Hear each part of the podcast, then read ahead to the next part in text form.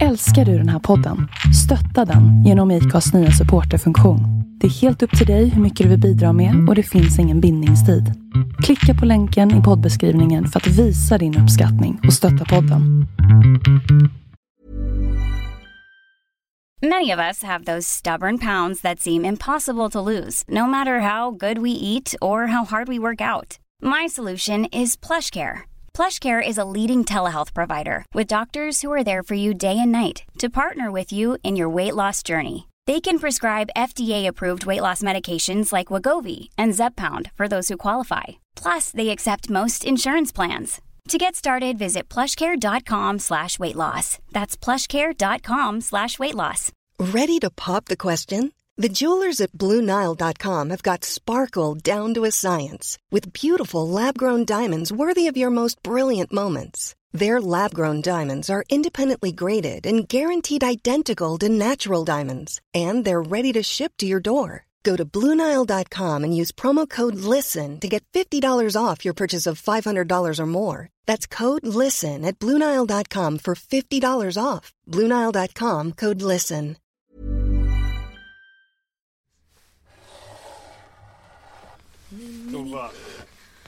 En, två, tre, fyra, fem, sex, sju, åtta, nio, tio, elva, tolv, tretton, fjorton, femton, sexton, sjutton, arton. På relativt kort tid så har fotografen Sofie Odelberg etablerat sig som en av Nordens största inom action och äventyrsfoto. Med tanke på att hon firade sin 26 födelsedag bara dagen innan vår intervju så finns det egentligen ingen tvekan om att hon inom bara några år kommer att ta väldigt mycket mera plats. Jag heter Magnus Ormstad och det här är avsnitt 155 av podcasten Husky. Vill ni höra mer om Sofie så kan jag rekommendera hennes intervju i Idrotts och ledarskapspodden. Podcasten Husky spelas in med stöd från Naturkompaniet och från elbolaget Nordic Green Energy. Jag heter Hanna Radoncic och är marknadschef på Nordic Green Energy som är Sveriges mest erfarna gröna elbolag. På Nordic Green Energy har vi endast el från de förnybara energikällorna sol, vind och vatten. Vi märker att fler och fler blir allt mer engagerade i miljö och klimatfrågor och vill bidra till en hållbar framtid. Ett av de enklaste sätten att göra det på är att lägga till en extra miljömärkning på ditt elavtal. Då är du med och bidrar med något litet till något stort. En miljömärkning garanterar att elen du betalar för verkligen producerats på ett sätt som är skonsamt för vår miljö. Genom miljömärkningen stöttar du dessutom projekt som förbättrar för djur, natur och människor. Hos Nordic Green Energy kan du välja mellan bra miljöval eller Eco Energy. Bägge miljömärkningarna jobbar med att restaurera vattenkraftverk i Norden. Det gör att vi skyddar den biologiska mångfalden i våra vattendrag. Väljer du Eco Energy bidrar du också till klimatprojekt som arbetar med att installera förnybara energikällor i utvecklingsländer. Bland annat stöttar Eco Energy byggandet av solpaneler i Tanzania och vindkraftverk i Indonesien. Läs mer på nordicgreen.se. Läs mer om det här avsnittet och om tidigare avsnitt på huskypodcast.com. Där länkar jag bland annat till de fotografer som Sofie inspireras av. Podcasten Husky finns även på Instagram och på Facebook. 10 över 2. Ganska bra Det tycker jag. på schemat. Har du stängt av mobilen? Ja, jag satte den på eh, sovläge. Eh, I morse så fick jag gå upp ganska tidigt. Ja, halvtidigt i alla fall. Sju rycket någonting var jag vaken och Mm. gick upp och tittade på mobilen. Och då hade du skrivit till mig bara Förlåt, jag är dubbelbokad. Kan vi, kan vi hitta en annan tid för inspelningen? Och eh, inom loppet av 5-10 minuter så hade vi skrivit lite fram och tillbaks. Och sen så skrev, vad skrev du sen? Eh, att jag är en snurrig människa och att jag inte alls hade dubbelbokat mig utan att jag hade kollat på fel dag. Eh, Fel vecka till och med. Hade fel vecka också. Så det var, må- det var måndag du hade möte men det var måndag nästa vecka. Exakt. Är det typiskt dig? Nej, egentligen inte. Normalt så har jag stenkoll eh, på allt sånt här. Det, det här är en ny företeelse sedan ett halvår tillbaka. Så att, men jag, och det, var, det är väl lite så här stressrelaterat liksom. Men nu har jag varvat ner betydligt mer så att det här är på väg bortåt. Men jag får lite slängar då och då att, eh, att minnet spökar lite. Att det inte riktigt gör som jag eh, normalt är van vid. Men det blir liksom också för att du har mycket om det är mycket som händer i Sofie Odebergs liv. Ja, det är ganska många bollar i luften. Du kom hem igår eller idag ifrån Åre? Igår? Igår kväll. Igår kväll kom du hem från Åre. Ja. Och vad hade du gjort där? Eh, jag hade en plåtning tillsammans med Rönnisch. Så jag var där sen i torsdags och så har vi plåtat hela helgen. Mm? Och- De hade ett event uppe i. Ja, exakt. Så det var allt ifrån att fota löpning till mountainbike och yoga och Mm. cykling och sådär. Och springa på berget. Jättekul. Och de är lite stammisar. Ja, Mm. precis. Men när du kom hem, var kom du hem då? Var, var är det hemma för dig? Eh, jag bor på Gärdet i Stockholm. Men du är stockholmare i grunden? Ja, det är. Men eh, jag, jag växt upp typ på Gärdet. Eller jag har bott där ända sedan jag var liten och nu, nu bor jag där själv i en egen lägenhet. Men eh, det är där jag har haft min bas.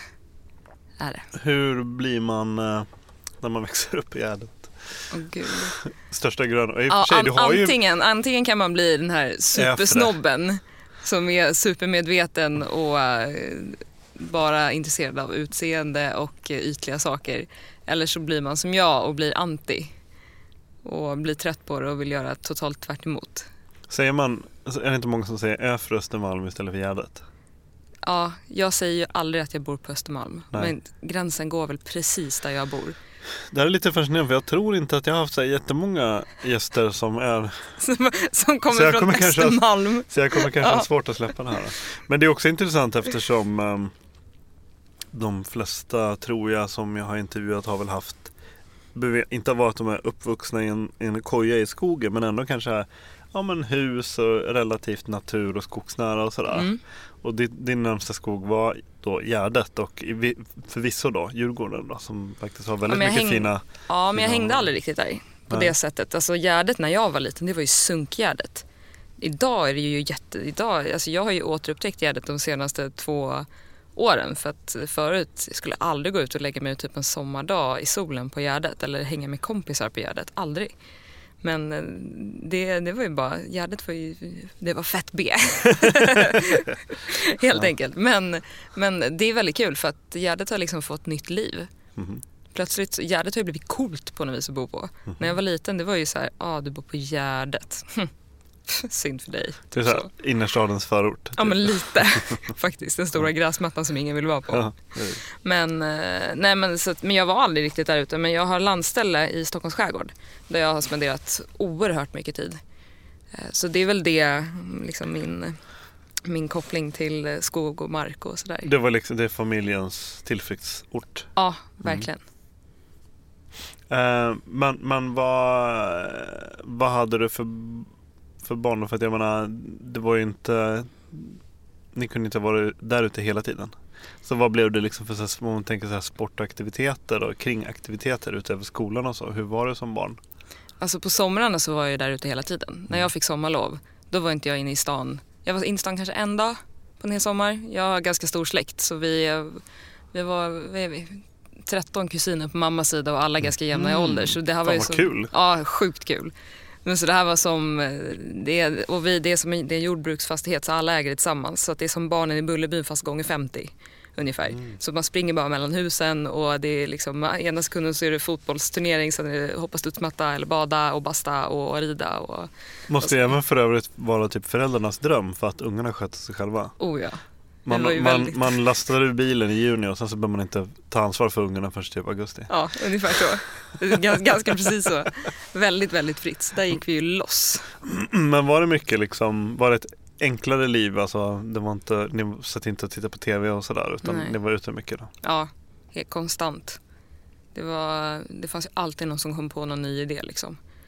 Så det, jag kan inte komma ihåg. Man satt stilla när det regnade, då satt man in och ritade istället. Mhm. Och tittade på blixtar på havet ungefär. Mm. Annars så var man aktiv. Och där är ni fortfarande, där är du fortfarande, du är fortfarande en, en bas för dig. Ja, det är det. En jätteviktig bas. Mm. Älskar det. Mm. Det är helt underbart att få komma ut dit och få lite paus från stan. Men du hade ändå, du var ändå ganska aktiv inom sporten sen. Mm, jag har testat, jag har hållit på med de mesta, eller de flesta sporter. Jag kunde, det var så jävla roligt. Jag kunde aldrig riktigt välja vilken sport jag skulle hålla på med. Jag, många, många grejer som jag testade också, så var, jag, var ganska, jag blev ganska bra väldigt, väldigt fort och då är det ju svårt att sluta när man tycker att man, är, liksom, man har en bra uppåtkurva. Och då när, när man kom till något steg där, bara, ah, men nu är det dags att satsa eller att, att säga hej då till någon annan sport, det gick ju liksom inte. Nej, Det var ju Allt var kul. Ja, det var jätteroligt. Så jag var en riktig hoppjerka och körde riktigt multi. men det var mer, det var mer sologrejer än lagsporter. Ja, jag... Gud vad hemskt det låter, jag är ingen lagsportare. Men alltså egentligen inte. Det, här, det, var- det är väl, jag, jag tror att det är väl en sån där, så här, kanske kontrollbehov. Att det ligger så mycket ansvar i att andra ska sköta sig eller göra rätt. Och att det är mycket lättare när man får sköta det själv för då är det bara mig jag kan... Alltså det är bara mitt fel om det inte går bra eller om det inte blir som det jag tänkt. Mm. Då kan jag bara bli Det arg är på nog mig ganska själv. vanligt i den då tror jag. Du behöver nog inte skämmas. Nej, nej, kanske inte, men jag har funderat på det. Jag tror jag har fått den frågan någon gång tidigare. Ja. Eh, men hade du, i och med att du var ute så att säga, du hade det här uh, bana i Bullerbyn eh, haket på somrarna ute i Mm. skärgården. Och ni var ute mycket. Har ni, var du liksom en äventyrlig tjej? Liksom? Var du ett äventyrligt barn som drömde om, lekte liksom att du klättrade berg och så och sprang i skogar med indianer eller vad? Nej, alltså inte Har du haft riktigt. drömmar? Eller på, på ett sätt. Jag tror mer så här en mental inställning sen jag var liten. Att det, jag fascinerades jäkligt mycket över så här, när man fick höra så här spännande äventyrshistorier och så. Alltså, ah, men de har varit uppe på Everest och, eller de har gjort det här och uh, häftiga expeditioner och sånt. Min, min syrra och jag går igång, väldigt, har alltid gått igång väldigt mycket på det där. Uh, och men det var inte så att jag aktivt, jag, jag pratade aldrig om det. Det var väldigt mycket så här att man fastnade för sådana böcker eller sådana filmer och sånt när man var liten. Men det var ingenting som jag hade, var säker på att jag själv skulle göra. Eller det kändes som att så här, inte... Det var, inte, det var inte helt klockrent. Jag visste att något häftigt, jag visste att jag ville göra något häftigt. Jag visste bara inte vad. Men fanns det sånt i din närhet? Nej, inte alls. Inte dugg. Inte på det sättet. Det var liksom... Det, jag var, det var så här... Jag, pappa, min pappa beskriver det ibland som att jag fick någon så här personlighetsförändring när jag var typ runt 13-14. När, vi- när vi var små och åkte skidor så av jag, mig och min syrra så var det jag som alltid blev kall och ville gå in och värma mig och var lite så här, nej jag vill inte. Och så kommer jag ihåg när jag var, kan jag varit då? Kring 10 kanske så skulle jag gå upp på getryggen i, i Åre för första gången. Och då, och jag var så arg, jag tyckte det var en så dålig idé och det var så tråkigt och fast solen sken och så här. Och så kommer jag ihåg att jag, jag gick bara upp på getryggen för att jag ville bli brun. Det var det enda skälet. Och där, där finns, för vi har en, en, en gästbok i vår stuga i Enafors där vi skriver ner allt sånt här. Så då har jag verkligen skrivit så här, ja. Det enda skälet att jag gick upp på det där berget var bara för att jag skulle bli brun och inte ens det blev jag. Så det var, jag var väl intresserad av det men eh, inte, då var jag inte beredd att liksom gå fullt ut på något vis. Jag var väl lite på ett sätt bekväm. Tror jag. Men är- det hände någonting när du var 13-14? så- Eller din pappa? ja, eller men att man eh, plötsligt eh, fick, på något vis fick en annan vinkel till det. Och så började du ha så här en repslinga över axeln och eh, stegen på ryggsäcken när du var 13 år. Jag önskar det. Det hade varit en jäkligt häftig historia. Nej, inte direkt. Men jag tror att så här, halva grejen för mig är att det, jag, har, jag har alltid gillat utmaningar. Sen har utmaningarna varit, har rört sig mellan liksom olika olika delar. Ena, jag tyckte det var sjukt kul att söka, eller jag tycker fortfarande att det är jättekul att söka jobb till exempel. Men det är en jädra utmaning. Och det tycker jag är jättespännande. Sen så kan det vara sporten att det är en utmaning att man ska bli bäst. Eller sådär. Eller bara det här att man är, och som idag då, att man, man bygger ett företag. Hela den utmaningen tycker jag är jättespännande. Och det är, att sen finns ju utmaningen att göra ett äventyr eller lära sig att klättra eller lära, vill gå upp på ett berg. Så att i grunden kanske inte, eller från början så var det kanske inte bara att det var att få vara ute, att det var ett berg utan det var lite spännande med utmaningar och vad, vad, vad är det man pallar och vad, vad orkar man och hur mentalt stark kan man bli? Mm. Min, okej då, den första hobbypsykologiska frågan. Mm. Eh, de här eh, utmaningarna, Mm. var det någon som gav dig dem direkt eller indirekt? Eller kom det från dig själv att du, att du sökte upp de här utmaningarna? Det var nog båda, eller det är båda. Jag, eh, jag, jag tror att, ja men lite så här, att man fick lära sig så att, ja, men hur mycket en inställning kan göra skillnad. Att, att det, ja, men så här, jag kommer ihåg när jag gick i sexan i skolan så var jag mobbad. Och då var det så här, ja, antingen, jag, jag, vet, jag kommer ihåg att jag mådde jätte, jättedåligt över det. Men då var det så här, jag kan inte göra så mycket åt det för jag varit så här utfryst. Då var det så här, får jag hitta på någonting annat då. Och, och så var jag ganska nöjd med att vara med mig själv istället för att hänga med andra. Varför ska jag wastea tid på att umgås med folk som inte vill vara med mig ungefär. Och så insåg jag väl, jag tror att det var så en av de första, så då började jag inse att så här, ja, men jag kan lösa det här själv. Vilken cool utmaning. Och att den sen har kommit igen på flera sätt. Att det är så himla mycket i hur, hur man bestämmer sig för att ta till sig någonting eller om, om det är någonting som inte känns bra eller som man inte mår bra av. Men lite eller... det här att om man, inte kan, man kan inte, kanske inte kan förändra en situation men du kan förändra hur du förhåller dig till situationen. Exakt. Exakt. Så det var alltifrån sånt till att jag själv kom på saker som jag ville testa om jag klarade av eller, mm. eller sådär. Har du något exempel att ge på det här att testa någonting för att se om du kunde klara av det? När det gäller exempelvis så som, som skidor och så. När det, för det har du hållit på med ganska mycket. Just skidor ja. Ja. Ja, men eh, vad skulle det kunna vara?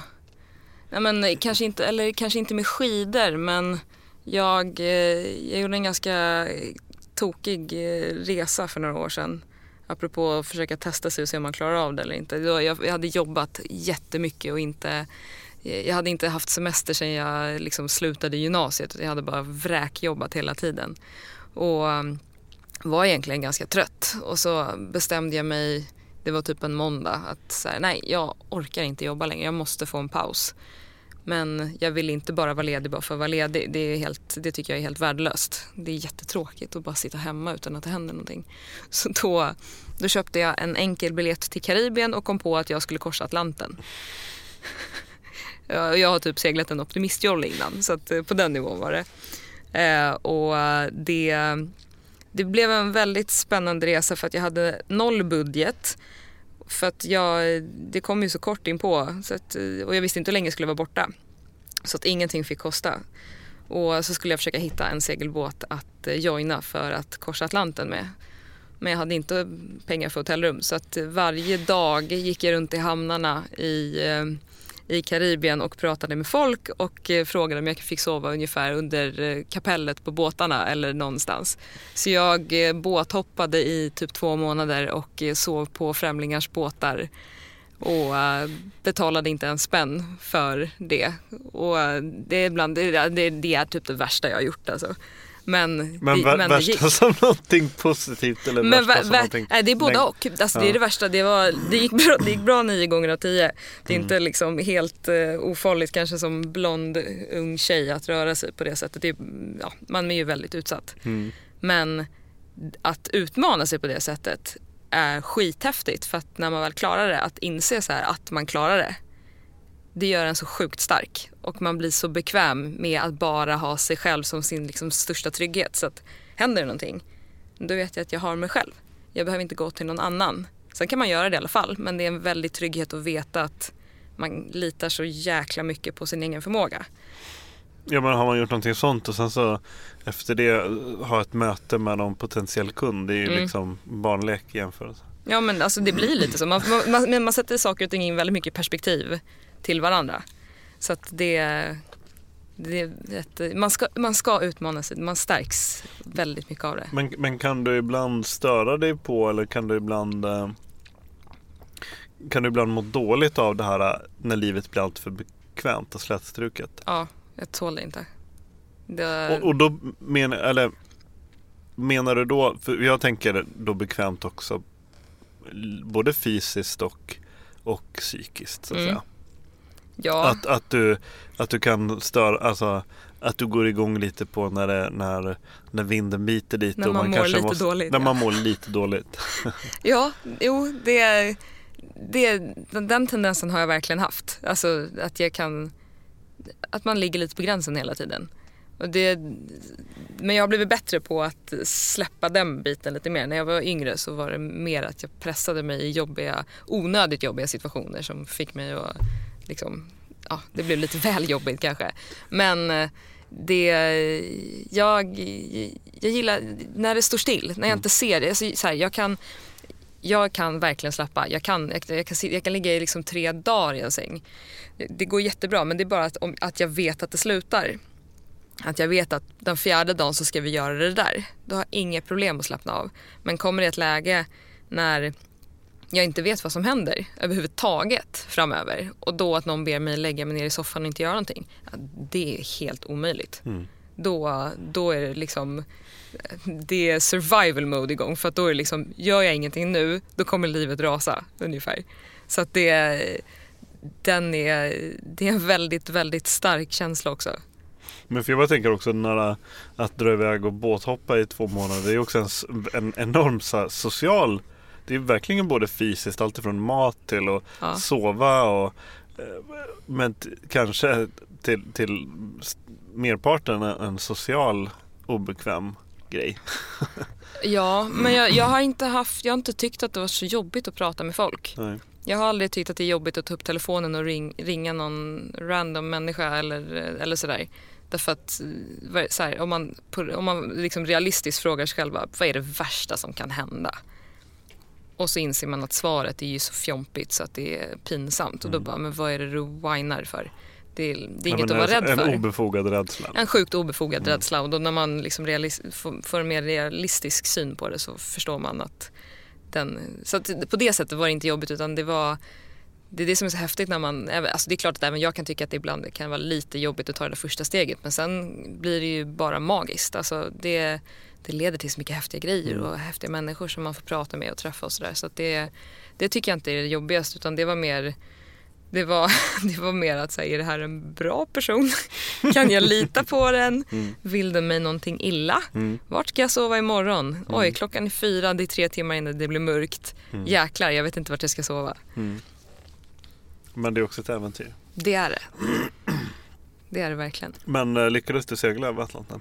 Nej, det, tyvärr så visade det sig att man behövde ha en, en kurs i, så här, i, både, i säkerhet i, och sådär. Eh, för att ren, av rena försäkringsskäl, att vara försäkrad under en sån segling. Och den var kanondyr mm. och det funkade ju inte för min budget då, så att jag, jag hoppade den. Men det slutade istället med att jag hamnade på en annan båt och gjorde en delivery sail som det kallas från Karibien till New York. När man eh, seglar en båt som har blivit köpt? Ja, det eller om den ska från en tävlingsplats ah, okay, till en annan mm. eller sådär. Men den här skulle göra en delivery för att den hade varit nere i Karibien under säsongen och tävlats massa olika race. Och den skulle tillbaka till New York för att den behövde repareras lite. Precis, för den var trasig, båten. Den, den var, mm. lite, den var lite paj. Mm. Men det gick bra till slut? Ja, det var ganska sketchy. Jag fick reda på en 24 timmar innan avfärd att det var en liten, liten grej som de inte hade nämnt för mig.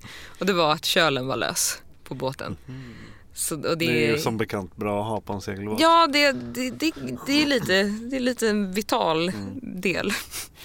Så, och så sa de att det var mellan typ 5 och 10 procents risk att vi kunde förlisa på vägen. Eh, men de tänkte segla i alla fall och då var jag så desperat för jag hade letat båt så förbaskat länge. Jag var så trött på att eh, sova med randoms varenda natt. Så jag hakade på. Mina föräldrar var väl inte jätteglada när jag sa att det var lite risk med det där. Det var lite sjukt. Det är också så här, som man sätter sig in i den här föräldrasituationen så bara de får höra. Ja men den bra nyheten är. Jag har hittat en jag, båt. Att jag hittat och jag slipper så här hoppa runt mellan okända båtar i, nu. Och mm. den dåliga nyheten är att båten är trasig. Mm. Men det gick bra, du sitter här idag. Det gick bra, det blev en jävla bra story. Många ja. rikare. Eh, hur gammal var du då förresten? Uh, vad blir det? Vänta, jag är 26 nu. Min, ja, 21 typ. 21, mm. Mm. 21, 22. Jag är 21. Ja. Uh, utöver skidåkning så började du ganska tidigt med klättring eller? Ja, mm. jag gick i tvåan i lågstadiet. Så det är ett bra tag sedan. Uh vad, vad var det du hittade i de här sporterna? Tror du? Alltså, det ligger väl en del bekräftelse i det säkert eftersom... Att du hade talang för det? Ja. Så att eh, det, var, det, det är kul, att, vara, det är kul att vara bäst. Hade det lika gärna kunnat vara bowling eller dart? Nej. Inget ont om det. Men, eh, nej det tror jag inte. Jag behövde lite mer, nej det var inte tillräckligt med adrenalin i det. Det var pirret? Ja. Det behövde ju liksom, det behövde ju kännas. Det behövde ju vara lite jobbigt också eller, eller ja. nej, den, den biten är jätteviktig. Vad hände med klättringen och skidåkningen då? Var tog det vägen och var tog det dig någonstans? Alltså klättringen eh, blev ju, jag tyckte det var svinkul. Jag, började drömma om att jag skulle ta klättringen till OS en dag och sådär. Men det var som allt annat att det att du började tävla med alla andra sporter och sen så fick jag förfrågan att så här, ja, men du satsar på det här men då måste du sluta med det andra. Och då var jag inte villig att göra det så att klättringen förblev istället en hobby. Men Som- nu är det ändå i OS. Ja nu är det, jag vet och det, det, det är lite kul så att det låg lite extra när jag läste det där. Men, eh, men så klättringen har fortsatt vara liksom på en hobbynivå och sen så i mån av, av tid så ibland har den varit mer prioriterad och ibland mindre prioriterad och sådär. Men det är fortfarande bland det roligaste jag vet. Är det. Så otroligt rolig träningsform. Men är det för att, eh, om jag bara ska gissa, att när du klättrar och så då, då tystnar allting annat i huvudet? Är det därför? Ja eller alltså, träning överhuvudtaget. Mm. Då blir det tyst i mitt huvud. Det är som att Aporna jag, slutar tjattra. Ja, jag, jag, jag oroar mig inte för vad som ska hända imorgon. Jag är inte rastlös. Och, eh, men just med klättringen så är det, då, är det, då, liksom, då blir allting verkligen tyst för att det är så himla mycket fokus på att bara ta sig upp. Så att man tänker inte egentligen så mycket på den fysiska prestationen. Man mer, det, blir, det, det är en sån himla härlig mental inställning i det, eller för mig. För att det, om man jämför med liksom andra sporter så blir det så mycket fokus på att så här, åh vad jobbigt det är nu och äh, men en gång till, bara en gång till och sen så det blir så mycket fokus på det kroppsliga, det som är jobbigt men i klättringen blir så, är huvudfokuset på att man ska ta sig upp. Och då är det mer så här, man glömmer bort att det är jobbigt, även om det är kanonjobbigt. Men man ska fasiken upp i alla fall så att man pressar sig och pressar sig och pressar sig. Och, bara, men jag, och så kanske man hamnar på väggen så att man måste vila lite eller att man tappar den och sådär. Så bara, men jag måste förbi det här problemet. Och så försöker man gång på gång på gång och även om man är helt slut och knappt kan hålla upp armarna så bara, men jag måste testa en gång till, det kanske går. Och det tycker jag är så himla sympatiskt med det. Det, det är sån sund inställning till liksom, träning och röra på sig. Vad är det för typ av klättring som du håller på med? Ehm, sportklättring.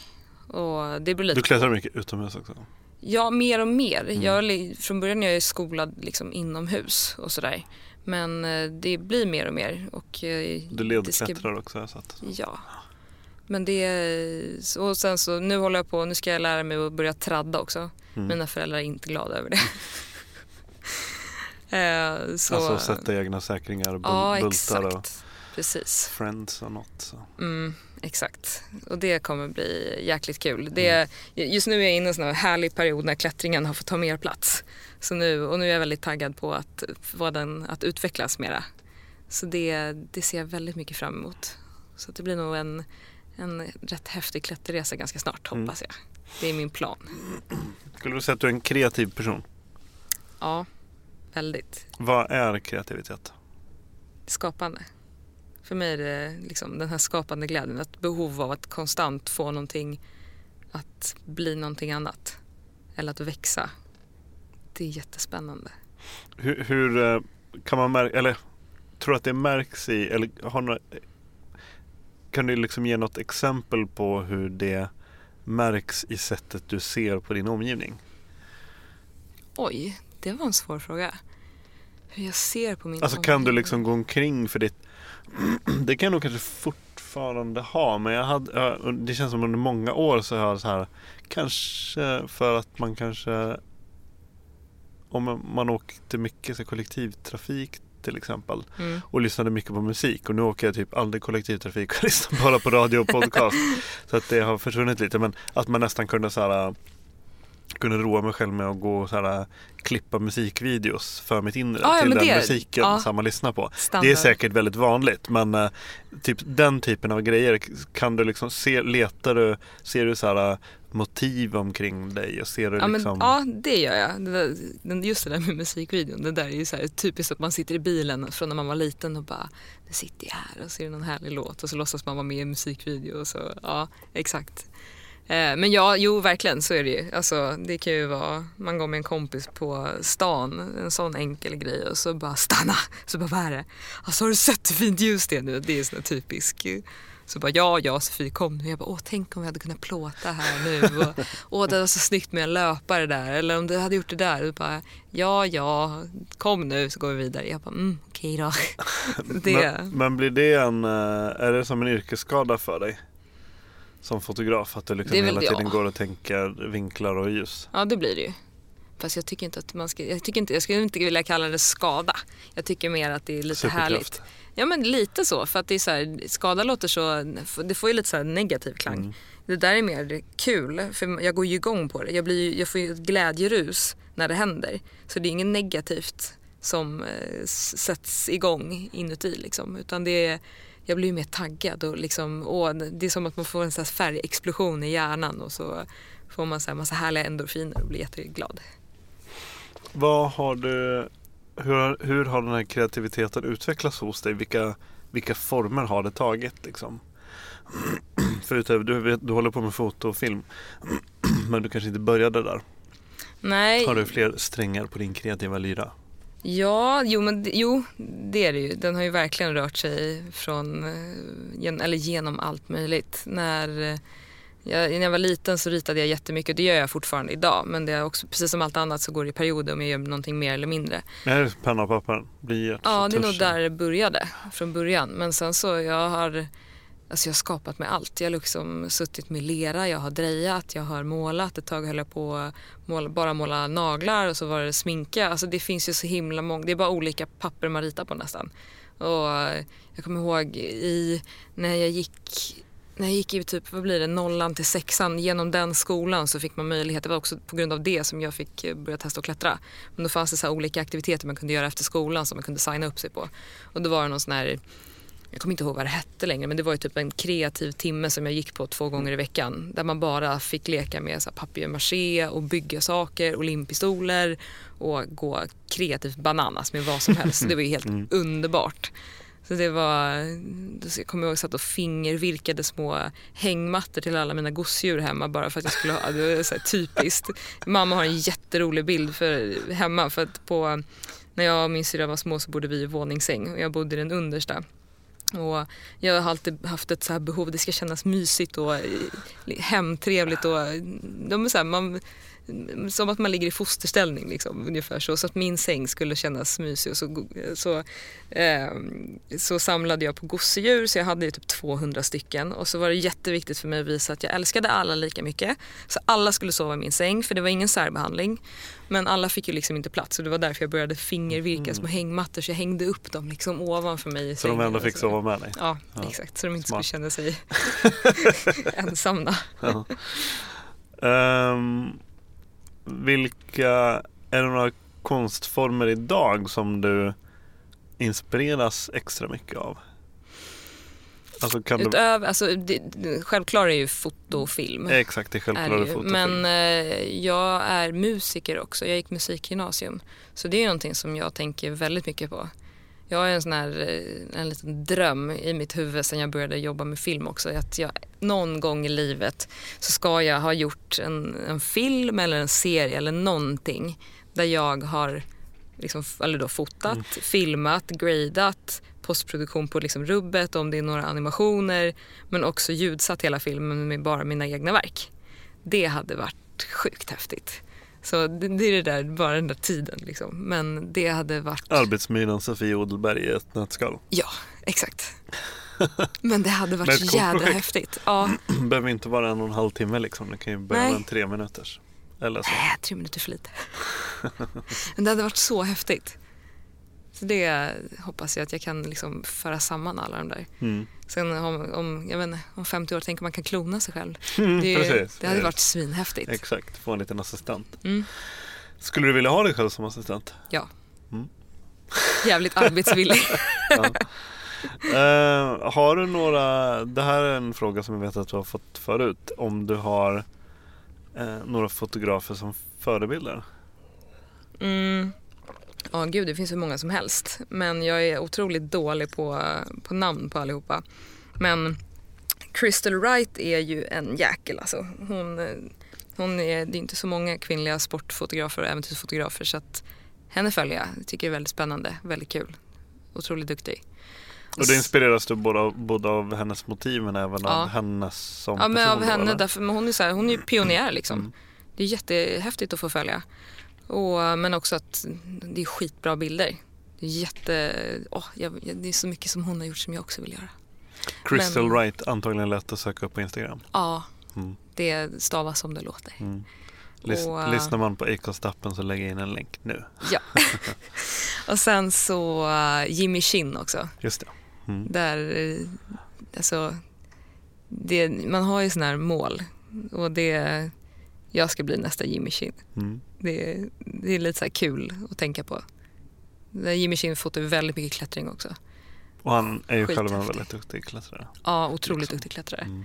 Men, ehm, men en egen tappning på det. Men, eh, och sen såklart eh, Mattias Fredriksson.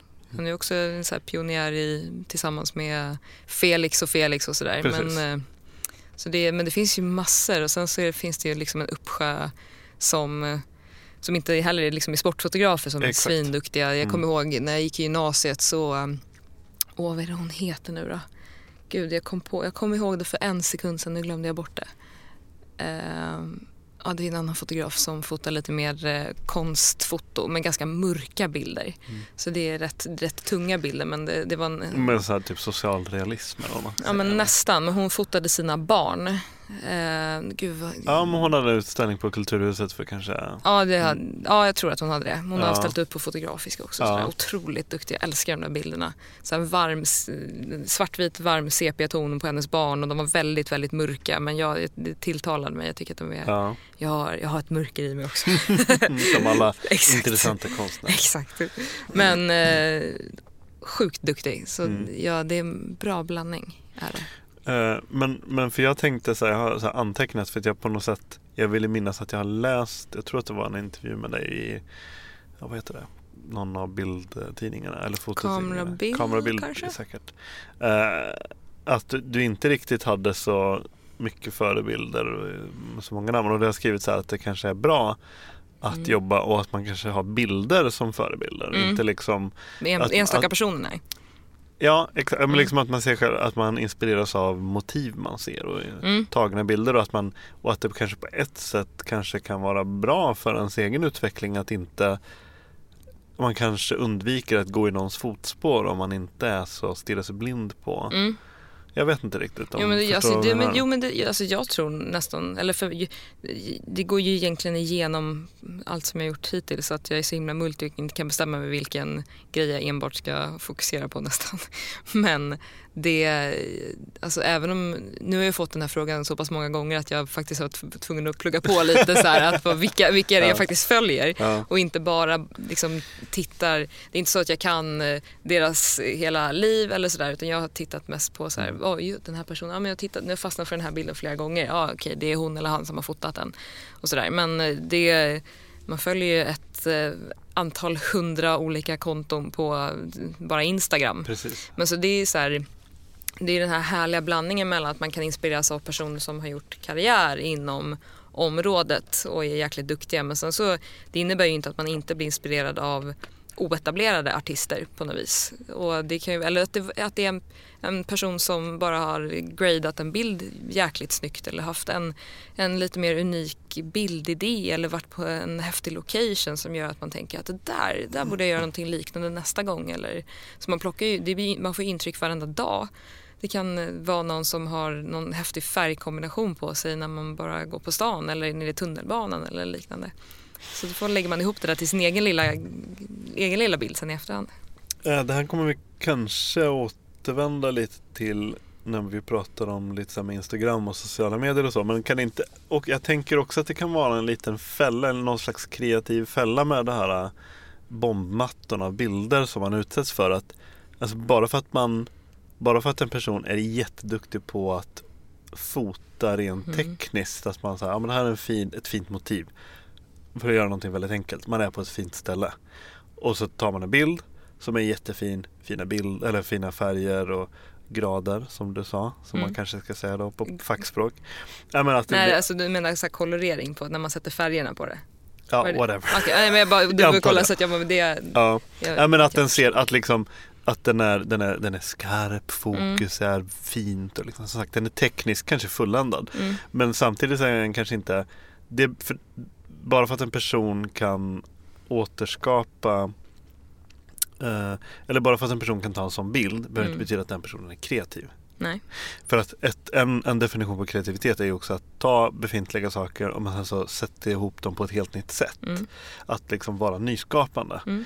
Eh, och jag kan, kanske kan tänka mig att en risk eh, blir att man, att man att, man fokuserar, att många fokuserar lite för mycket på ja men den här bilden är ju jättefin liksom, så här, men den kanske är ja men det är hundratusen innan personen som har tagit Mm. exakt en sån här Att den bild. inte är unik ja. Exakt. Mm. Eh, jag vet inte om jag kan maskera det här till en fråga på något vis eller inte men, men om du förstår. Jo men det är väl klart. Alltså, då har man ju på något vis inte utmanat sig. Då har man ju bara tagit Mm. Alltså det, det, där kan du säga, där är det skillnad på en hobbyfotograf och en proffsfotograf. Det, innan jag, innan jag liksom aktivt skulle vilja kalla mig själv fotograf, det, det är klart man kopierar. Alltså det är så man lär sig. Mm. Men då hade jag inte kallat mig fotograf. Det är ju det är ju en process i att förstå hur processen går till. Att liksom, och det är när, när man har nö, nött de där andras bilder x antal gånger. Det är då man kan ta, eller ofta så här, man kan ta steget utanför och att det faktiskt blir någonting mer av det. Men det är, det är som, ja, men så här, om man lär sig cykla eller ska göra, bara, ja, det första tricket man kanske försöker är att cykla på bakhjulet. Det har gjort 25 miljoner andra personer gjort tidigare. Mm. Men sen när man kan det, det är då man kanske kan börja hoppa och sen göra någonting av det. Så det är väl lite, lite samma på det sättet. Mm. Är det. Eh, Men det är då som, precis som det, det är då det, liksom agnarna från vetet kan skiljas åt. Då hur den, den riktiga cyklisten som är liksom Red Bull sponsrad eller sponsrad av någonting annat. Eller privatperson som tycker att det är kul att cykla. Mm. Just det. Man är inte möbelsnickare bara för att man kan sätta ihop en hylla från Ikea. Exakt. Som jag brukar tänka ibland. Ehm, om, eller så här. När kom kameran in i ditt liv? Och hur kom Mm. den in i ditt liv? Jag fick min första kamera, jag tror att jag var, jag säga att jag var sju, åtta år eller något sånt där. Mm. Bara en liten, en liten kompakt kamera. Den var lila, sjukt klumpig och eh, bara så enkel. Det, Men jag- du är så pass ung så att det var en digital kamera antar jag? Ja, nej det var det inte. Nähä, oj. Nej det var det inte. Det är faktiskt sant. Nej den hade film. Min första Mm. kamera hade film. Jag kommer ihåg när jag lämnade in de där filmerna och fick hem de här buntarna och så bara, Mm. den där ska jag ha, den där ska jag inte ha. Men det var, ingen, det var ingen seriös Nej, så, utan det var bara så här, Mm. man var ju åtta. Var, Mm. vi hade med det på, jag hade med det på resor och sådär. För att jag ville ha fotoalbum och Mm. tyckte det var mysigt att få hem lite bilder och sådär. Mm. Men det, det var ingenting som jag då kunde någonsin hade föreställt mig att jag skulle jobba med. Men när, när, eh, när började du tänka på det? När började det falla för det då? Det var nog i gymnasiet var det. Därför att jag, jag hade en dipp, jag hade målat väldigt mycket innan och sen fick jag en dipp och slutade måla helt. Men jag kände ändå, jag, hade, jag saknade att skapa någonting, göra något. Men jag hade liksom, då när man kom hem från skolan eller fick någon timme över. Och när, normalt så hade jag satt mig typ och rita då, så här, vad ska jag göra nu? Nej men jag kan gå och rita. Och då var det så jobbigt, man bara, men jag har en timme, men vad ska jag göra? Jag kan inte bara sitta här i soffan. Det är jättetråkigt, jag vill göra någonting. Och då så hade min, eh, min pappa en systemkamera eh, och jag började intressera mig lite för den där. Och eh, jag började fota med den och sådär, tyckte det var kul. Eh, men jag störde mig på att jag tyckte bilderna var så jäkla fula. Och så förstod jag inte varför de var så fula. För jag tänkte att så här, men jag kan ju rita, varför skulle jag inte kunna fota? Ungef- ungefär. Men färgerna såg för taskiga ut, jag förstod inte varför det inte blev kort skärpedjup ja, och allt sånt där. Och så tyckte jag att så här, jag borde, jag borde, det, det, det är ju mig, så här, med tiden, det är klart det är möjligt att mina bilder ska kunna se ut som de gör i tidningarna. Men varför gör de inte det? Vad är det jag har missat? Och det var då jag blev intresserad, liksom, försöka ta reda på varför det var så. Men när du kommer till sånt så är du otålig. Ja, sjukt otålig. Men samtidigt så blir det lite motsägelsefullt för att jag skulle också kunna hävda att du inte är otålig Mm. eftersom du ändå tar dig tid till att lära dig det. Och det, det, det är- det kräver ju ett, en stor dos av tålamod ändå. Ja, men jag tror att skillnaden är, om en, så här, jag har aldrig passat riktigt att gå i skolan. Det har varit så långa, tråkiga, alltså så här, skulle man, ja men, eh, allting tog så lång tid. Och så det, det, där kan jag lära mig på liksom en tredjedel av tiden. Och det är, när jag, liksom, det är den här effektiva processen att här, jag vet att lägga bara ner den där en tredjedel av tiden och slösa inte massa tid emellan, då vet jag att så här fort kommer jag få det. Då är det bara att göra. Mm. Men om, om någon försöker få mig att lära mig samma sak men säger att det här kommer ta tre år för dig att göra, då kan de glömma det. För jag vet att jag kan göra det snabbare själv. Det här med att resande målet är inte för dig? Eh, nej. jo, men det är det väl med, Ja. vissa, med vissa grejer. Men det är väl Ja. just där när man vet att så här, varför... Ja, men när jag satt där med kameran och bara personen som har fotat den här bilden i tidningen klarar det, varför ska inte jag klara det? Han, har bara hunnit, han eller hon har bara gjort det längre. Jag behöver bara förstå vad det är jag gör för fel och sen får jag bara rätta till det och så kommer det funka. Det är väl någon så här, jag vet inte var jag fått det därifrån egentligen men det är väl bara någon sån här skön naivitet, alltså så här härlig naivitet som barn men som uppenbarligen har funkat ganska bra och så har jag kört på det och så har det liksom fortsatt gå väldigt bra så att det finns liksom inget skäl att jag ska ifrågasätta den för att den har bara gett mig mer positiva saker än negativa saker. Du, du kan det, det är bara att du inte har lärt dig det. Ja, more or less allt är gör, görbart. Mm. Det är bara att man behöver sina 10 000 timmar. Det, men det är ditt, din devis, 10 000 timmar, som man säger att Ja, om man verkligen är så. mer eller mindre. Mm. Det, ja, men det är, det är verkligen så. Mm. Eh, du har drivit företag sedan du var 17 år gammal. Ja. Mm. Kan du, om, du ska, om jag ska tvinga dig att välja ut några viktiga och avgörande ögonblick i det som har format dig till den professionella Mm. eh, fotograf och filmare som du är idag. Vad skulle du lyfta ut för några som har varit särskilt viktiga? Ehm, det första är, som är så här typisk sån grej, är när jag började jobba på reklambyrå. Det var jag väl också någon så här 70, det var, typ i, det var nog därför jag startade företaget, för att jag skulle kunna fakturera det, om jag inte minns fel. Eh, men att jag då, jag fick frågan, för då jobbade jag på en reklambyrå som ateljéassistent. Och vi satt och gjorde förpackningsdesign så att jag satt och byggde ihop så kallade dummisar av förpackningsdesignerna som designerna hade gjort i datorerna. Så jag satt och byggde så här mjölkpaket och Cloettas eh, kexchoklad och sånt där. Jag tyckte det var skitkul. Och så hade jag gjort det där ett tag och sen så fick jag förfrågan ifall jag hade jobbat någonting i Photoshop. Och eh, då, jag ser alltså jag, vet, jag vet inte, men det är väl den där utmaningen. Att jag, jag, lockas lite av att jag kanske inte riktigt vet vad jag sysslar med. Men det är klart det ska gå. Du hör hur munnen plötsligt säger jajamän. Nej, men, nej inte, jag, säger inte, jag, jag säger nog aldrig riktigt jajamän. Men att jag säger det på ett sätt så att jag inte har sagt jajamän, det kan jag.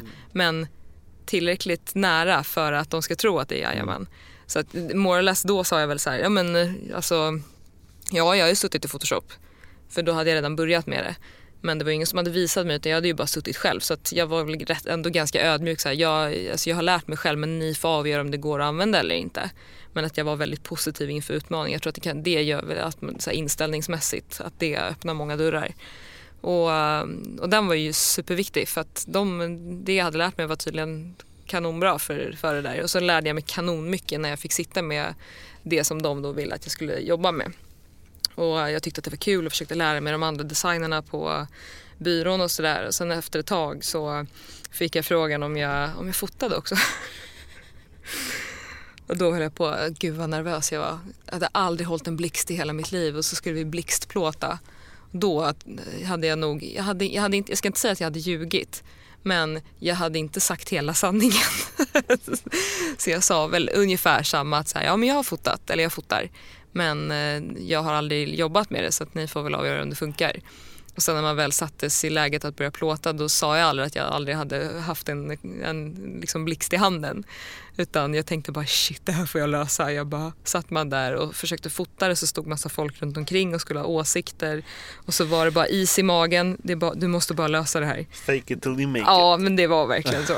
Och, men det, och då, och så, och, de, bilderna är faktiskt liksom bra för att inte ha en jävla koll på vad jag sysslade med. Det är rätt kul när man kollar på dem där efterhand. Men det är en sån här riktig milstolpe. Att det satte ju fart på grejer. Och det, var- det var egentligen bara ett extrajobb som sen satte fart på hela på vis karriären. Men är det lite samma inställning som, som även fick dig att liksom dra på vinst och förlust i Karibien och, och bo hos okända människors båtar? Liksom att, att du bara bestämmer dig för någonting och sen Mm. Jo men det är det väl. Lite samma i alla fall. Det touchar varandra. Mm. Men det är ju mer den där äventyrssidan. Att, Mm. eh, Jo, det är klart. Men det är ju för sig, det är ju för sig båda är en utmaning. Så här, klarar jag av det här? Jo, det är lite säkrare att stå i en studio och Ja. fejla med en blixt. Exakt. Eh, men det var en viktig, en viktig Ja, avgörande del Den var i din jätteviktig. Eh, och vad är det mer då? Eh, ja, jo i och för sig. Alltså den, den, för att jag började som retuschör. Så att den satte ju fart liksom på retuschkarriären. Och sen inte långt senare så började jag jobba... Nej, ja, sen så... Eh, jo men ja, kanske ett år senare eller sånt där. Så började jag jobba på en tidningskoncern i repron, alltså när man sitter med alla bilder och sitter och liksom förbereder för tryck och sådär. Och det var nog också en sån, en sån milstolpe för att det, det satte, då, då blev man bekräftad på att man faktiskt kunde det man sysslade med på ett annat, på ett annat sätt. Man fick så mycket ansvar och lärde sig så sjukt mycket. Ehm, men också att jag ganska snart efter det upptäckte att retuschen var jättekul men jag vill inte sitta i ett grått rum fem eller åtta till fem varenda dag. Det gick liksom inte. Alltså, Så det är det man gör för att det ska vara ett färgneutralt rum? Ja, precis. Så att man vill inte ha in massa färgstickor från gula lampor utanför eller det härliga vädret utanför utan det ska vara bunker? ungefär så som vi sitter just nu. Ja. Mm. Det är, man kan ju tänka att det låter som en slags tortyrmetod. Ja, um, alltså i långa loppet, ja. Jag, gud, jag, höll- alltså det var ju så här alltså, otroligt oinspirerande med gråa väggar. Alltså det, apropå så här döda, till slut döda kreativiteten. Man bara, jag klarar inte av, alltså så hade vi så dålig luft i det där rummet också. Åh, jag satt där och bara timme ut och timme in. Och då, ehm, det är så, jag kan göra sånt där, jag kan pina mig igenom hur mycket som helst bara jag vet när det slutar. Det kan, men eftersom det var så här, när man kommer i ett läge och bara, jag vet inte när det här slutar, det här är ju en fast tjänst. Bara, det här tickar ju på. Och då, då sätter det fart på grejer och då bara, nej, nej, det här går inte. Och då kände jag att jag ville göra någonting annat. Du har aldrig haft någon eh, utbildning, någon formell utbildning. Nej. Utan du har liksom bara hamnat i framme. Mm. Jag, jag har tagit, när man fått de där lägena, förfrågorna, dig. då har jag hoppat på det. Mm. All, nästan aldrig säga nej på Mm. sånt i alla fall. Du kom in ganska tidigt och fick jobba med Nike till exempel. Ja. Var det också en sån milstolpe? ja, men det var det. Det satte ju verkligen fart på grejer. Och um, då får man liksom, man får en kvalitetsstämpel på sig när det är ett sånt stort märke också som, som jobbar med en. Så det är ju en, jätte, en jätteviktig milstolpe. Är du nöjd med den kampanjen? Ja, det är jag. A lot can happen in the next three years. Like a chatbot may be your new best friend. But what won't change? Needing health insurance. United Healthcare Tri Term Medical Plans are available for these changing times. Underwritten by Golden Rule Insurance Company, they offer budget friendly, flexible coverage for people who are in between jobs or missed open enrollment. The plans last nearly three years in some states, with access to a nationwide network of doctors and hospitals. So, for whatever tomorrow brings, United Healthcare Tri Term Medical Plans may be for you. Learn more at uh1.com.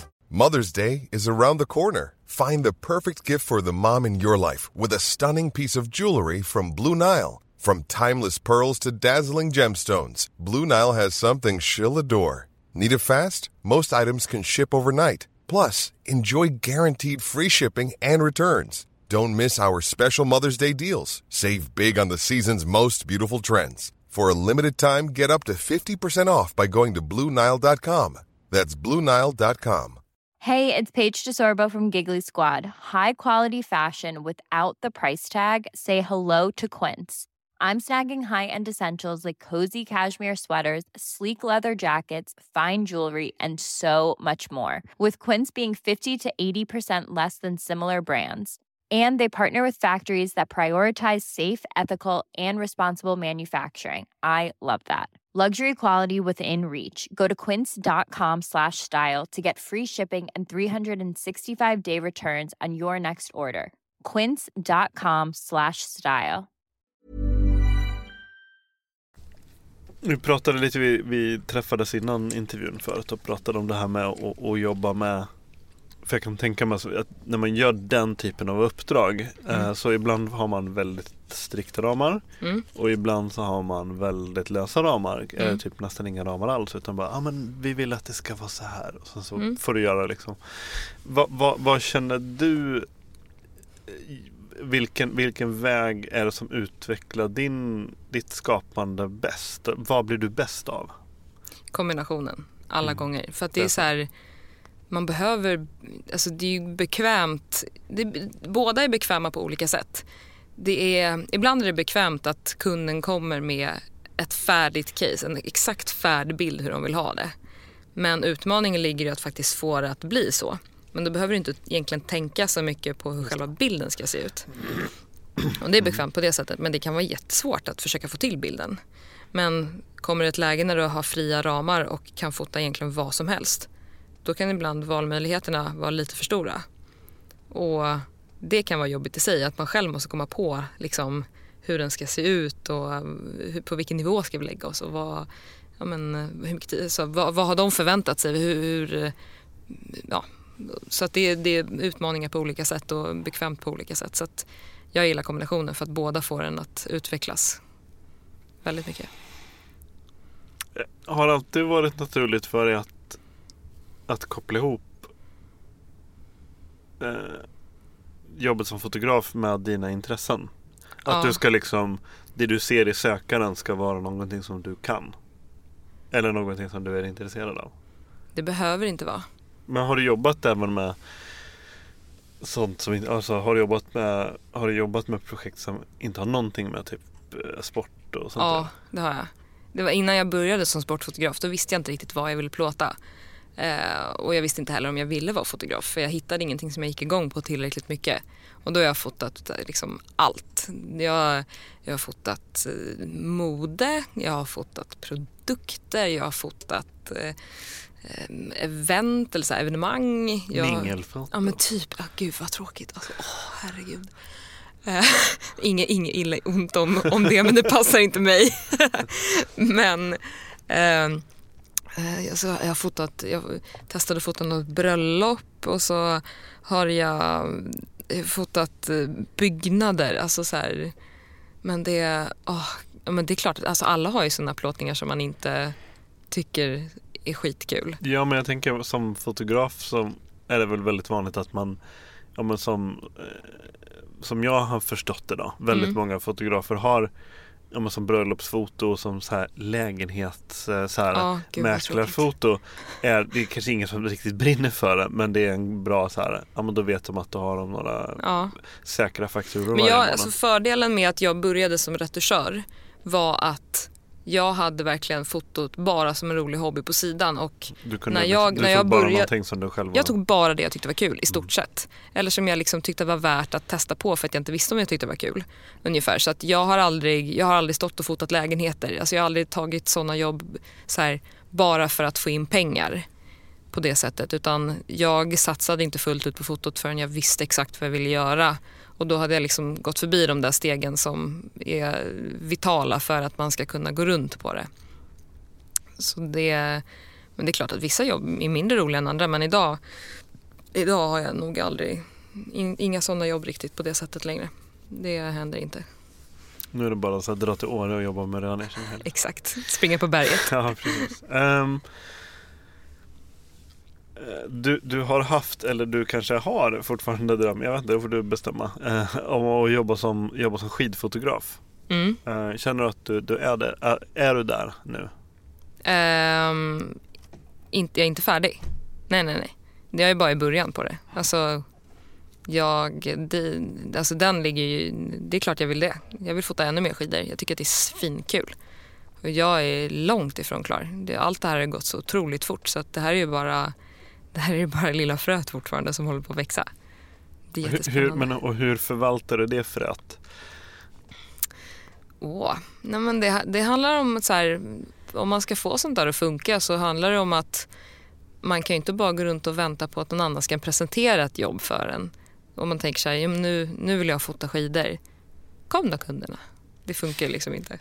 Utan det, det gäller ju att man aktivt sitter och tänker ut idéer själv, eh, pitchar in sig själv, eh, det är jobba, jobba med spridningen mot det som man, man vill plåta. Alltså hade, jag jobbat, hade jag velat jobba som eh, bröllopsfotograf och kanske inte hade några bröllopsbilder, ja, men då får man dra dem. Ja, men då får man se till att ha det och så får man sälja in sig där. Och, Mm. och syns du inte finns du inte. Så att då, Så, ja, så det är såna typiska sådana grejer. Men är det lite så du tänker att du vill bygga upp en portfölj nu inom skidfoto eller? Men det, alltså jag har en rätt hygglig, det tycker jag. Men det är mer att med tanke på att de här, jag har, så, jag har ändå, på det sättet så är jag inte hårdnischad inom ex, precis exakt en sak inom sporten utan jag är ju sportfotograf så jag fotar de allra flesta sporterna. Och sen är det lite i mån av tid också vad, vad, man, vad man hinner med för att jag har ju mina liksom, kunder som är helt andra saker som tar väldigt mycket tid och som jag tycker är sjukt kul. Men och samtidigt ska man försöka bygga upp en annan sida och ta in en annan typ av kund. Så det, det får liksom växa långsamt, just den biten. Där är du inte otålig?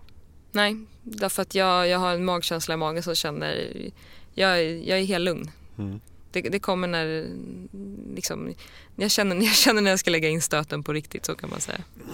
Det pratade vi också om när vi träffades tidigare, om det här med